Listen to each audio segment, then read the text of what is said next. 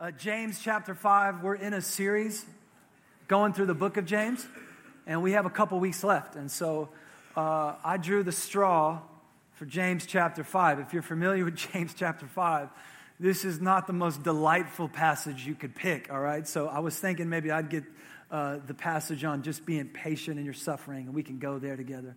No, I got the straw. Uh, Pastor Curtis gave me the straw that really hones in on you and I and how much we care about our stuff. I mean, that's kind of my, that's kind of my paraphrase of it. All right, so James chapter 5. Uh, it's been a couple weeks. We took two weeks off of this series because of Palm Sunday and because of Easter. So I want to just give us a refresh on who James is, who James uh, was, I should say, and then uh, who he's writing to in James. And so, a couple things I want to just remind you of. You've heard these in this series already, but I'm going to say it again. James, of course, is the half brother of Jesus. And so, uh, we, we find out in John chapter 7, James actually is a little doubtful about who Jesus actually is. So, uh, Jesus is proclaiming to be the Son of God. James, his earthly brother, has got his doubts. He's like, I'm not positive.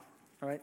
Uh, Mark chapter 3, if you, if you were to turn there, you would uh, see that as Jesus is uh, starting his ministry, his family actually goes after him to say, Hey, we think you're nuts, basically. James, right there with his family, Hey, you need to come home. I don't know if, you have, if you've had a crazy brother or sister, but hey, you need to come home. You've gone mad, all right? So James is a part of that. Uh, what happens between that passage and 1 Corinthians 15, a lot of things happen, right? Jesus is, uh, is killed on a cross, he is dead and buried, and then Jesus is raised from the dead. And so, 1 Corinthians 15, we find out that Jesus shows up to his half brother. So, his half brother, who thought he was a little crazy, who had doubts about him, all of a sudden, Jesus is in the room and is, uh, you know, uh, saying hello to his brother. As you can imagine, at that point, his half brother begins to believe. All right, so we see that in 1 Corinthians chapter 15.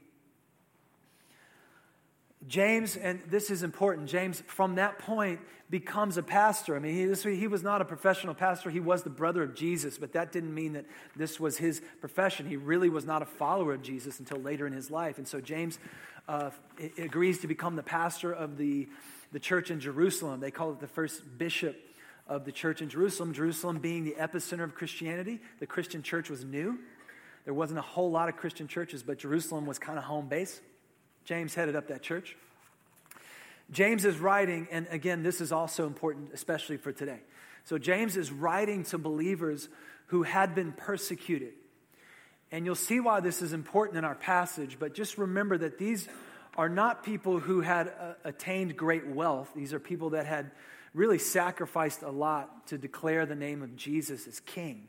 They had given up their, their, uh, their reputation, they had given up, many of them, their, uh, their, their finances, their, they've given their money, they've given up their homes, and they are following Jesus uh, and proclaiming the name of Jesus in the church in Jerusalem. And what had happened is, if you were to proclaim those things in that day, you came against some persecution. And so these Christians were then scattered right? So they were in Jerusalem, and then they were scattered out basically formed house churches, right? So if you had 15 or 20 folks that found refuge, found shelter in a small town, they would get together and form a new small, you know, basically a house church. And so they didn't have necessarily pastors of that house church. James was their pastor. And so James begins to write this letter. Five chapters is how we broke it out, but one long letter to these guys. And then James would send messengers, and uh, these letters would arrive, and they would be encouraged, and they would be rebuked, and they would be uh, inspired, and they would uh, hear from James the teachings of Jesus uh, through a letter. Okay? So here's what I'd like you to do. If you have a Bible, James chapter 5, it's the first six verses. If you don't have a Bible, it'll be on the screen. But typically, when I uh, get to teach, I love it if you would just read this on your own. And I'd like you just to read it out loud, not all together, but just at your pace. Uh, maybe with somebody next to you if you want to uh, peer over the shoulder of somebody. But would you read James chapter 5, 1 through 6? You can read it from the screen, and then we'll come back together and begin to uh, dive into this passage, okay? Let's read.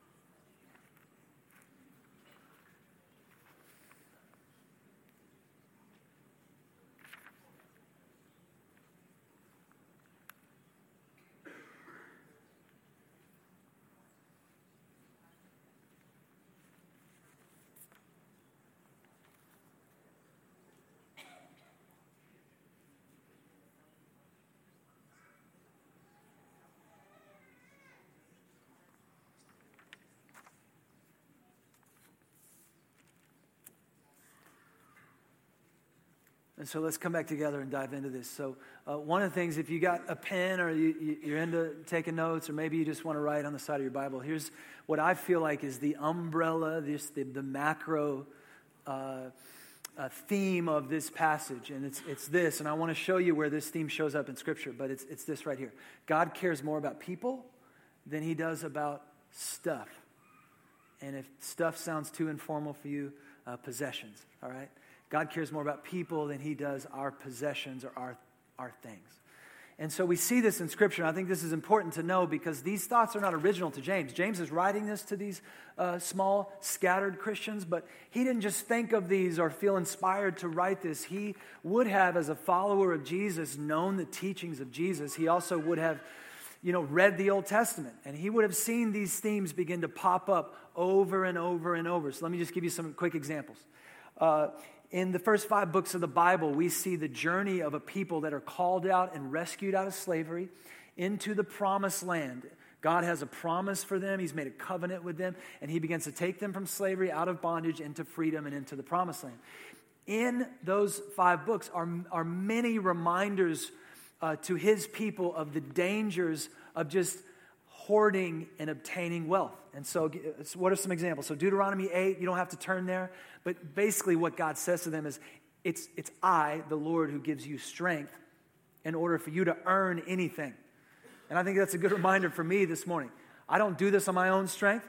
God gives me the strength. God gives you the strength. He gives us air to breathe. He gives us uh, relative health in order for us to actually go make a paycheck. All right? That's a blessing from God. He's reminding in Deuteronomy chapter 8 hey, I give you the strength to do so.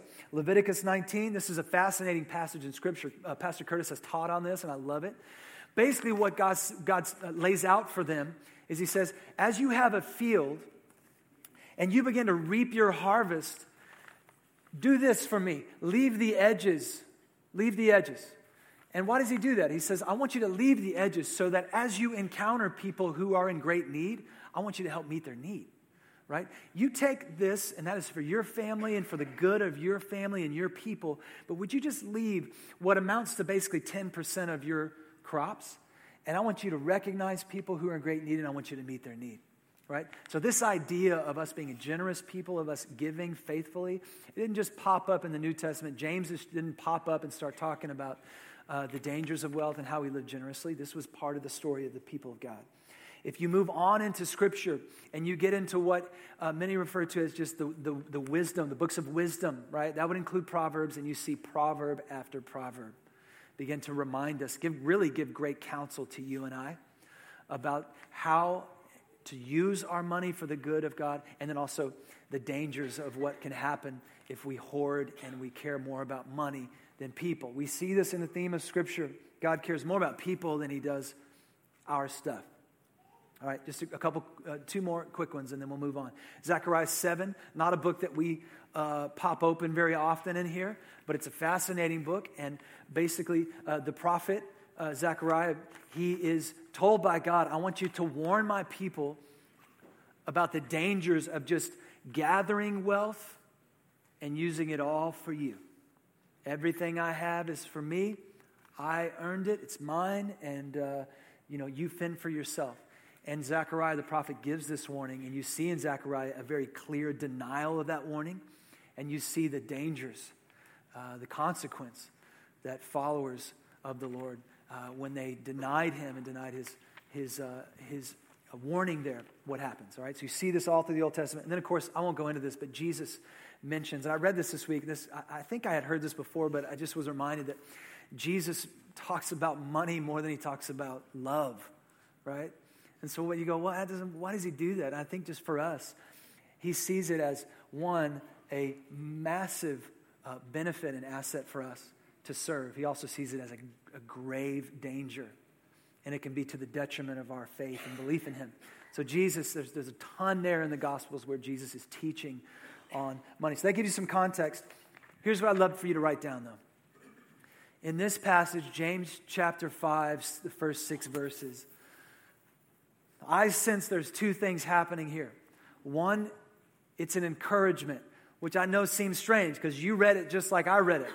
This is not the most encouraging passage of Scripture you could ever read. But when you go back to what we discussed earlier, this was not written to a bunch of rich people. A, a bunch of wealthy uh, elite were not receiving this letter and reading James' words and going, wow, like uh, we, we've missed the boat here. We confess our sin. No, the, the, the poor and the persecuted. That's who was receiving this letter. And so you got to imagine what an encouragement it was for them to read, hey, there will be consequences for those who have persecuted you. I'm just going to be honest. I think just all of us would go, yeah, that would, that would tend to, to be comforting to me. That we would get a letter that just says, hey, those who've held back wages from you, who've starved your family, there will be a day of judgment for all of us, and it includes them. All right, so this passage is an encouragement, although it doesn't feel that encouraging, right? Uh, the second thing is, it's not only an encouragement, it's a warning. I think that's pretty clear to us.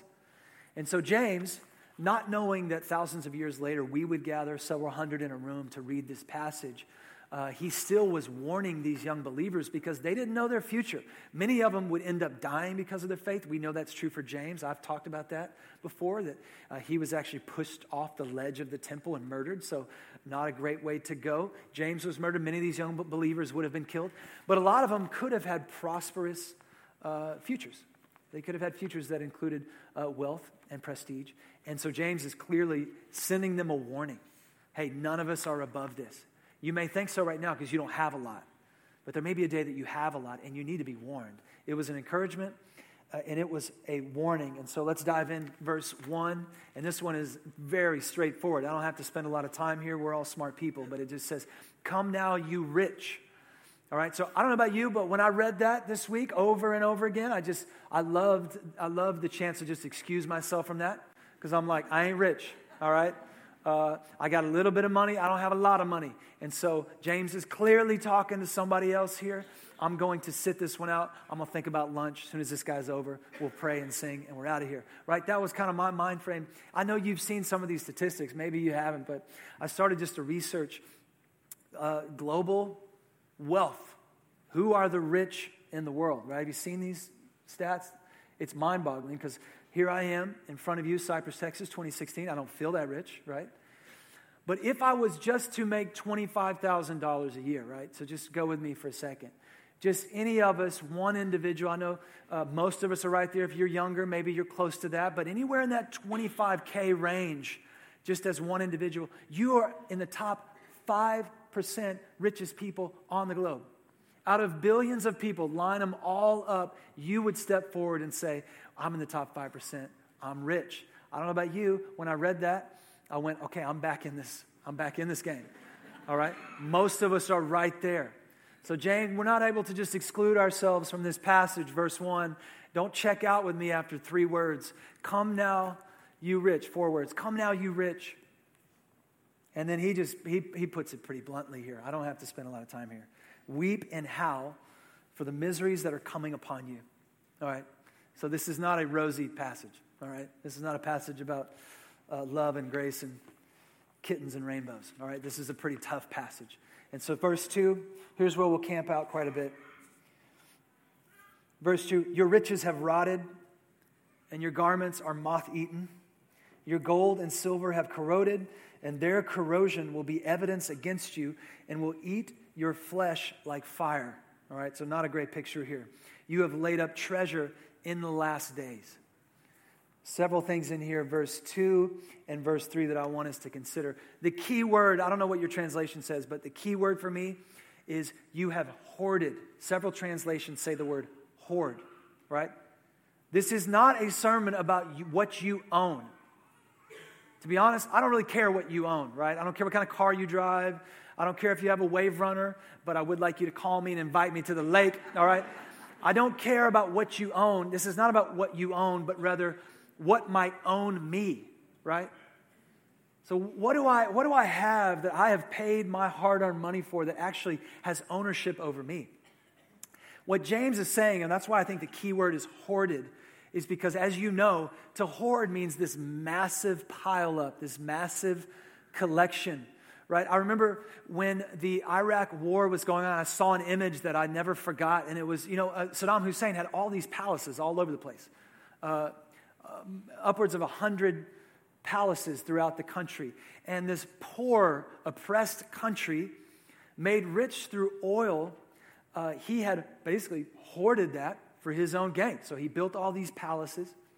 And of course, you remember when we uh, bombed Iraq, when the U.S. went to war and others went to war with Iraq, we bombed a lot of his, uh, his houses and a lot of his uh, safe houses and a lot of his military bunkers, all these kind of things. And they had all these images of folks going through these palaces. Anybody remember this? And I remember one image was of one of his palaces, and you'll see it behind me. The, the guy literally is sitting down at the piano. I mean, this thing, probably a, you know, a $100,000 piano that has collapsed in the midst of rubble uh, you know, gold, uh, gold-plated stairs and all this just crazy extravagance. And here it is in the midst of rubble, uh, this man trying to attempt to, to, to salvage what was left of, of these things. And if that doesn't make sense to you, so maybe you're like, look, I don't have a 100 palaces, right? I got a house in Cypress. I don't know where you're going with this, but that's not me. Then maybe you have seen the show Hoarders. Anybody else seen this thing? Uh, Liz does not allow me to, wa- watch the show. It's, it's incredibly gross. By the way, they always have cats on hoarders. I'm just saying. I have two cats, so I can say that out loud, but you cat people, y'all crazy. All right, so uh, hoarders, you've seen the show. It's just this massive pileup of stuff. So if this doesn't make sense to you, maybe this is us, all right? Maybe this is us. And I realize your living room doesn't look like that. But what James is saying to us is have you slowly over time begin to hoard these things? Many of them are nice things, right? And have I began to just stockpile stuff in my life. And I don't know if you caught this, but in verse 3, verse 3, and maybe you want to underline this, it says, These things are actually going to be piled up and then used as evidence against you in the last days. I got to be honest, when I first read that, I just thought, like, what, what's, what is James saying right here? Like, I'm not quite seeing this. Are we on trial here? And of course, the last days, we're in the last days. Like, I'm not a, I'm not a, uh, an end time scholar, but we know that Jesus' uh, death and resurrection, what is next? Uh, and we know that his ascension has happened. So, what is next? It, it's his return. So, we're in the last days. I don't know if it's uh, hundreds of days or if it's, you know, hundreds of years. I don't know, but we're in this period. What James is saying to us is there will come a last day and you will stand before God, and the evidence of what you did with your life is going to be piled up this hoarding and this collecting of junk that's sitting behind you, right? Does that give you an image of what James is trying to say? And so, how have I spent my life, my time, energy, resources so that when I stand before God, do I have a mountain of stuff? Or, as we stated earlier, have I done my absolute best to, to live out a life that says God cares more about people than he does about stuff? That's what James is saying right there. I want to just pause here because I, I, I had this thought this week. So, is, is this passage like anti savings? Like, are we not to ever save and plan? Like, absolutely not. I think it's clear to most of us, but I just want to say it out loud. Uh, there are plenty of places, especially in the Proverbs, where God uh, gives great counsel uh, through, through uh, the Proverbs of how to save and how to utilize our money for good. So, you know, if you've got a great 401k, that's fantastic. If you've got money saved for your kids' college, I'm beginning to try to figure out. I got five kids, so I got to get, you know, y'all to start paying me more around here, all right? I got to start saving more money. These are great things when you save for college, when you have a, it's, we're not going there with this passage. I think it's clear to most of us that that's not what James is saying. What James clearly is saying is there a mountain of stuff over your shoulder that when you stand before God, instead of that mountain of stuff, I, I think most of us would say, I'd much rather be a line of people just say, hey, very humbly, that man or that woman in the workplace, as a neighbor, as a friend, influenced me and led me to, to the Lord, and they used their time, energy, and resources. They weren't perfect, they didn't always get that right. I stand before you definitely declaring that. But instead of a mountain of junk, was the evidence for them actually people's whose, whose lives were impacted by the way you used your time, energy, and resource. That's where we're going with this passage. So, hopefully, if you've been in the scriptures at all, uh, this sounds familiar to you. And so, uh, without turning there, it's going to be on the screen, but I want us just to, to make note that, again, James is not speaking these things as original thoughts. He knew the teachings of Jesus, and he would have heard Jesus give the sermons uh, that he would teach on these topics. And so, Matthew 6, again, you don't have to turn there, but if you want to jot that down, Matthew 6, 19 through, 19 through 21, James is almost word for word here. And so, if you recognize a lot of this language, it's from this passage, from the teachings of Jesus. And I thought, just to make sure we're all awake here, I want us to read this out loud. It's three verses, but this ought to be a very, very close parallel uh, to what James is saying. Let's put that up there on the screen. Let's read this out loud together from Matthew 6. Don't collect for yourselves treasures on earth where moth and rust destroy and where thieves break in and steal, but collect for yourselves treasures in heaven where neither moth nor rust destroys and where thieves don't break in and steal. For where your treasure is, there your heart will be also. So I know most of you, many of you, you've heard this passage, but your treasure points to your heart. Your treasure, my, my treasure, the things that I've collected, uh, is, is a straight arrow to the things that I care about, right?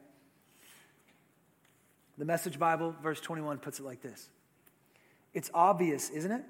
The place where your treasure is, is the place you will most want to be. And it's the place you will end up being, right? So, where you invest, where I invest my time, energy, and resource, that's a direct arrow to the things that are priority in my life. And so, for the last maybe 20 years uh, or so, uh, Carol Duffy, unbelievable accountant. She's the, she's the best as far as I'm concerned. Uh, she's done uh, my taxes. Uh, uh, both for my personal taxes, and then we've had a small business that, that you know we've we've led worship and traveled, and, and so she does my business and my personal, and she's amazing. She's awesome at it. Here's the deal: Carol and I know each other pretty well right? Because Carol knows my priorities. And I, will just tell you, there's some years that I look back and go, man, we kind of missed it. I led my family uh, into some places where we spent money on stuff that just wasn't that important. And it's reflected in my taxes. So I would just argue, like, you know, outside maybe your spouse, or if you're single, really outside maybe your best friend, your accountant knows you better than just about anybody else, right? I mean, your accountant knows your heart. That arrow that Jesus is talking about, hey, that where your treasure is, that arrow is pointing right there. Carol knows where my arrow is pointed. You with me? And so this is not a sermon for us to like somehow be in judgment of one another. I think what's really great here is that James gives us an opportunity for us just to ask God, hey, would you, through the Holy Spirit, would you convict me and stir me and change me? And outside of my accountant, nobody knows you better than me. Nobody knows where my arrow is, is, is truly pointed. And so I don't want to know. I don't need to know all your details. You don't need to know all mine. But Holy Spirit, convict us in a way that our arrow, if it's off, God, would you just show us? How might we come back on track to live a generous life rather than a hoarding life? You guys with me on this? And that's what we see in Jesus' teaching. Uh, and that's what we see James' reminder is that where our treasure is, where our wallet is, where our tax filing is, that's the arrow's pointed there, okay? Amy Carmichael had a great quote that I loved. I wanted just to share it with you quickly. Just a very simple quote that says this You can give without loving, but you cannot love without giving. And so, in my life, the things that I truly love are the things that I'm going to give to. Now, maybe I can fool myself for a while, and on a daily basis, I feel pretty good about myself. But for the most part, the things that I love and care about, that's what I'm going to give to. Not only not just talking about money here, I'm just talking about all of me, all my time, my focus, my energy, my resources, all of it. Really, are going to go to the things I love. Hopefully, they go to some things that are important, but a lot of times I have to just say, God, my arrow's off here. The things that I love are the things I'm going to give to. Would you refocus me? Verse 5 and verse 6, let's move on. Verse 5 says, You have lived on the earth in luxury and in self indulgence. You have fattened your hearts in a day of slaughter. You have condemned and murdered the righteous person. He does not resist you. I know this sounds extreme. You're like, I'm not going to murder anybody, all right? This is a little bit, uh, he's kind of off the rails at this point, accusing us that we're murderers. And I think that's true for most of us. Maybe a few of us, you go, we might could get there, right? I mean, some of us will stake our claim I hope that's not true. I hope you don't end up on some, uh, you know, Dateline special, okay? But money, maybe it doesn't drive us to murder, but it sure drives us to anger, right, and jealousy. And it'll, it'll drive us to some pretty intense uh, bickering. I mean, money really has us doing some things that we might not otherwise do. So I don't know if James is too far off here. I listen to, uh, well, here's what I want to say. When I read this passage, I, I sense that James is wanting to say to us uh, th- through his words here that we use luxuries and we use possessions for a false sense of security. Anybody relate to that?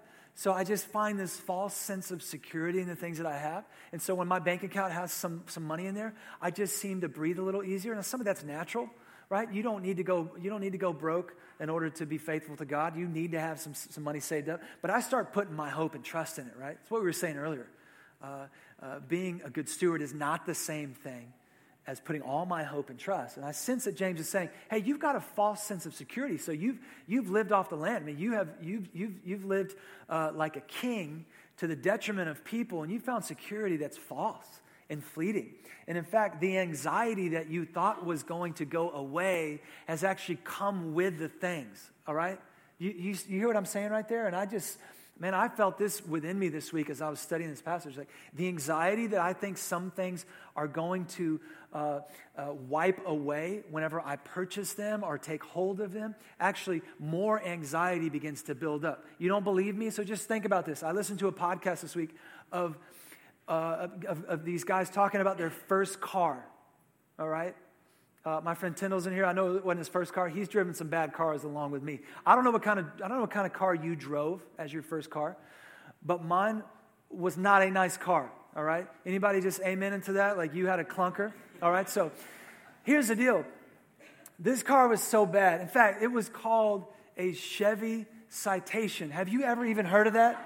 No, you haven't heard of that. That's how bad it is. If you haven't heard of it, Chevy was like, no, we, ain't, we should not make these anymore. Just, just cut it off. So I had this Chevy Citation that we bought for 1200 bucks, right? And uh, so I had this car. Of course, I'm like 15, about to turn 16. And I could care less at the time. I'm like, I have a car. We didn't have much money in my family, so I'm just glad that I actually have some wheels. But then I met this young woman named Elizabeth. And she became my wife years later, but I had these feelings for her, and I did not want her to know that I drove that two tone brown Chevy Citation. By the way, it looks like this. There's a, I have a photo of this thing. That's sweet right there. That's a sweet ride. So after I met Liz, here's what happened.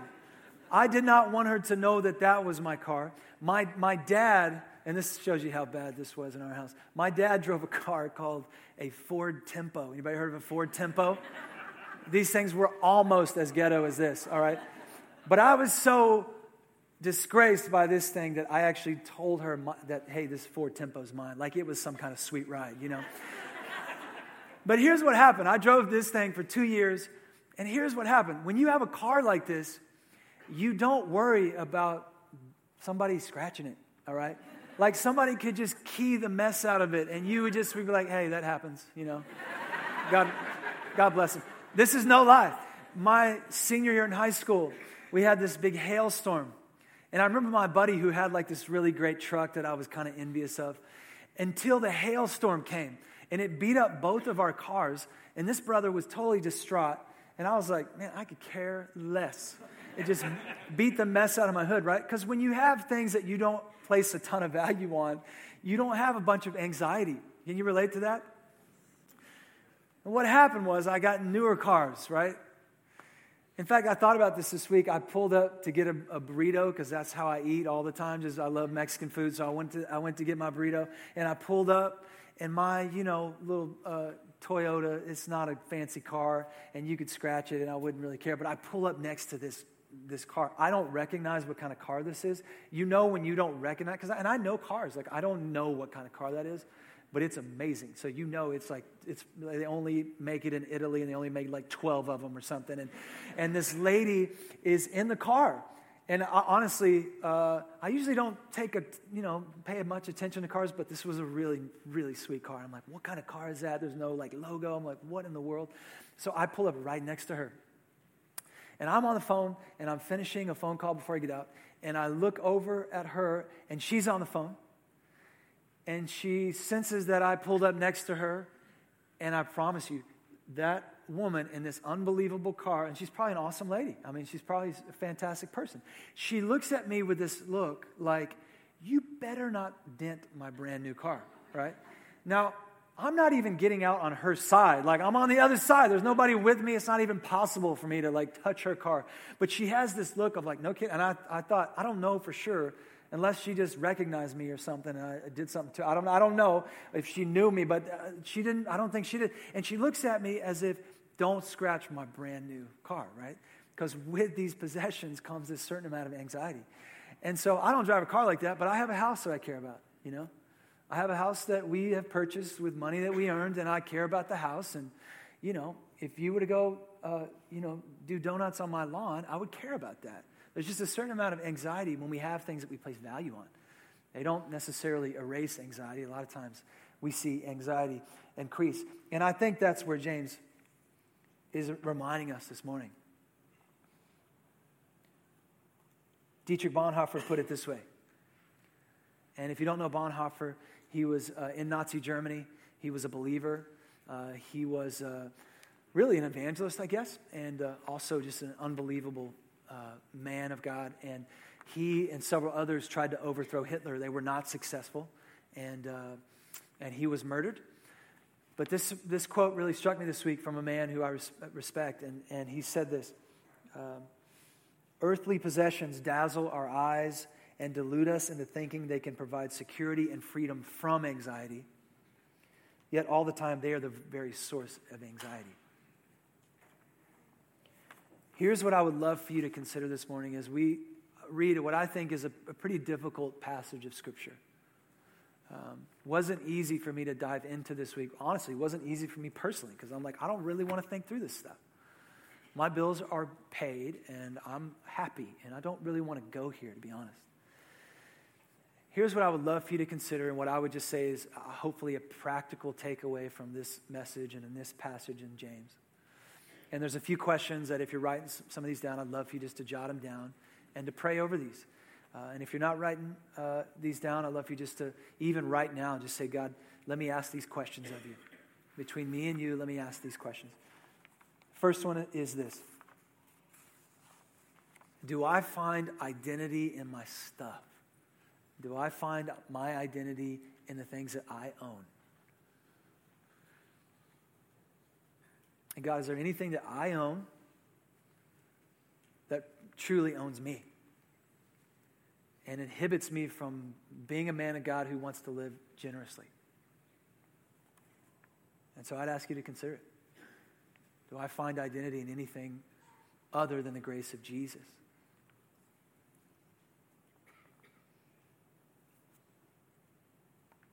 Second thing is this very simply Is there any place that I sense God calling me to? So, this conviction of the Holy Spirit. And again, I surely don't know what it is. And you probably won't know what it is in my life, but I want us together just to ask God is there anything that I sense from the Lord that I could lean into with my time, my, all of my energy, and the, the resources, both grand or minuscule, that God might be calling me to. So you'll meet people in our church that are active in orphan care. They're unbelievable people. And maybe you're not going to open your home uh, or can't at this point uh, to, to be a foster home or adopt, but you sure can come alongside that family. You just sense God going, I, I want you to lean in. I want you to, to, to pray. I want you to come around them. And I want you to be able to recognize a need in their life and, and have uh, have the resources to meet it. You'll, you'll find people in our church that care deeply about clean water and they want to be a part of digging wells in places that people are dying because they don't have clean water to drink. Maybe just go, man, I want to be a part of work like that. I've sensed that more than just thinking that's a good idea. I've kind of sensed God saying, hey, you need to lean into that with your time, energy, and resource. And maybe uh, one of our partners who are active in uh, fighting human trafficking, a lot of which happens right here in our great city, that you just go, I've sensed that maybe I'm supposed to be part of that. I'm supposed to volunteer my time. I'm supposed to pray fervently, and I'm supposed to give. I want to know the need, and I want to be able to, to meet the need. I don't know what it is for you. I'm just asking, would you consider praying that prayer to God? What is it, Lord, and how might, how might I lean into that?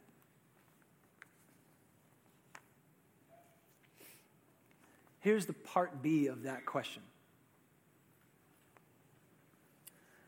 Do I currently have the bandwidth to live generously? Right? And that was a question that really stirred in me this week. And by bandwidth, I mean pretty simply um, do I have time left in my day to focus on something other than me? And do I have resources left in my monthly budget? Do Liz and I, when we sit down and look at our budget, is there, are there resources left that we get to just live generously? That as we see a need, uh, and, and I'll, I'll, just be honest with you, there's times where I've seen a need and not lived the way that I needed to be living and just go, man, somebody else going to have to meet that need. Because I I really, we're kind of maxed out. And there may be seasons where that's true. I'm just asking you, between you and the Lord, God, would you just show me, do I have the bandwidth both in time and in my monthly budget so that when I encounter a neighbor, when I encounter someone who maybe doesn't have a meal, in our church as we're active together that if I sense that you're telling me to lean in and love somebody, I actually have the bandwidth to do so, right? And I think we see that in this passage. It's not about what you own, it's about owning a bunch of stuff that might inhibit you from caring more about stuff than about people, right? You guys follow me there? So the question is that Do I have the time and energy to live generously and the resource to live as a generous person? The last thing I would say uh, is this and uh, I wanted us to give an offering together as a church early because I, did, I, you know, I didn't want you to ever, ever think that this had anything to do with me asking for your money. I don't want your money. I don't. I, I've never been in a conversation. You just need to know this. I've never been in a conversation with my pastor, with our team about what you give as an individual. That is not information that I will ever have or Pastor Curtis will ever have. We do not care. It's not our business. Uh, you give to this church out of faithful giving in response to God. And if you choose to do that, that's fantastic. That's part of our calling as believers. If you choose not to do that, I will never know that. So just, I want you just to rest, uh, be at rest. And we're not going to give an offering after this message. I'm not asking for your money. What I am asking you is if you believe that the local church uh, is a life giving, uh, life, really life saving because of the love of Jesus institution or group of people, is that worth your time, energy, and resource? And is that a part of your faithful? Faithful giving. And it should be. It should be for me. I haven't always gotten that right. Sometimes I'm more in the 7%, and I'll go, that's, I want to be at least 10. That's, that needs to be my, that needs to be my floor and not my ceiling. So Liz and I some have, sometimes just have to go, where's, where's our money going? Like, how are we eating at Chuy's 30 times in 30 days? That doesn't make sense, right? like, we need to maybe scale it back and give some of this money. I'll find other ways to cut, all right? Um, so I'm just asking you, and not between, not between any of your pastors and you, but between you and the Lord, is this a part of our regular giving that we would give and support our church? And lastly, I would just say this, and we're done. Um, when I read this passage, when I read um, Matthew 6, I hope that we just get a sense that God is calling us to things that aren't temporary that are not going to just build up behind us, but God is calling us to things that are eternal. And I don't know about you, but I want to be a part of eternal work. I spend a lot of time and energy on things that really just don't mean that much. And as much as I, uh, much as I want to think that I get this right, I just typically don't. And so I want to just say, as we're going to pray together and we're going to sing together, I'm hoping and, and I'm prayerful that in your heart, in your mind, you're just saying to God, how can I be a part of eternal work and be less focused on things that are going to just rot? Let me say lastly, um, I hope that if you have a family, that you get to spend time and energy and resources on getting away with them, with on vacation, doing things with them. I never, ever want us to get in the same room and act like what we do, we should somehow feel guilty about this or that. I do want us to open the scriptures together. And I want my life to be examined by the Lord to say, is there a bunch of junk? So this doesn't have to do with how you're spending. Uh, if you got some money in your budget you get to spend on entertainment, man, awesome. Go see movies. I love going to movies. Go, go do great things with your family. Have a blast. Enjoy life together. But let's be a people that are constantly asking God, God, would you just continually chip away at our life? We want to have bandwidth to live generously. We want to have bandwidth with our time. We want to have bandwidth with our energy. I don't want to be exhausted at the end of the day and not give to somebody else. And I want to have some bandwidth in my budget to love and to serve people. Those are the, those are the things we're praying together. Um, here's what I'd love for you to do. Before you, before you bow your heads, we're going to pray together. We always want this to be a house of prayer. Jesus called his house a house of prayer. So if we come in here, we sing a little bit, and we're out of here, I'm not sure we've done uh, much good. We're to be a people that are praying to God, uh, seeking him together.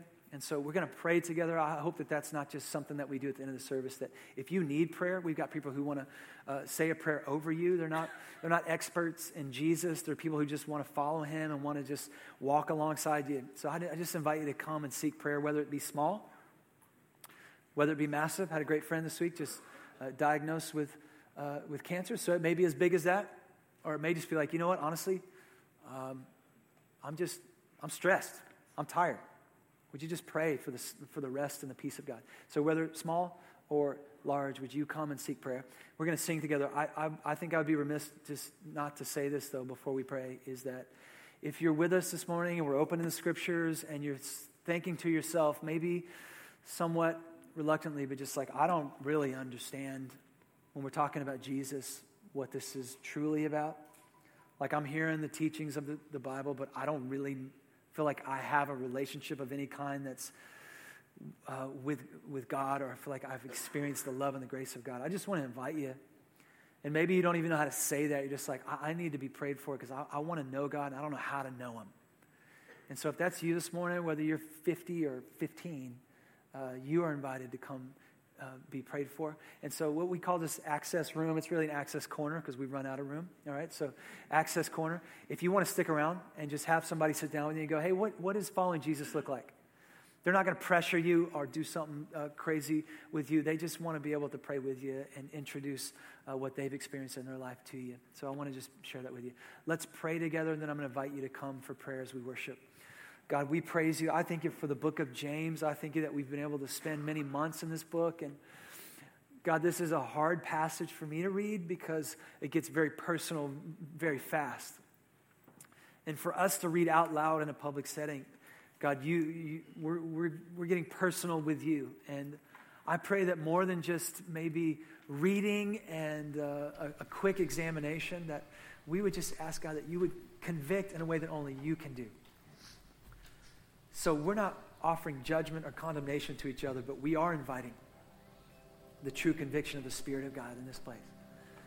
That you would examine our lives, that we would see uh, places where you are calling us to, to maybe uh, step off of the ledge to live generously, and instead we've, we've missed it. And so let us confess that and let us just uh, really, with great joy, find the chance to serve and to love. Uh, things that are eternal, in ways that are eternal, not in ways that are going to build up junk. So guys, we spend time in prayer. We, um, we live life as worshipers. Our worship is not just the song, our worship is our live response to you.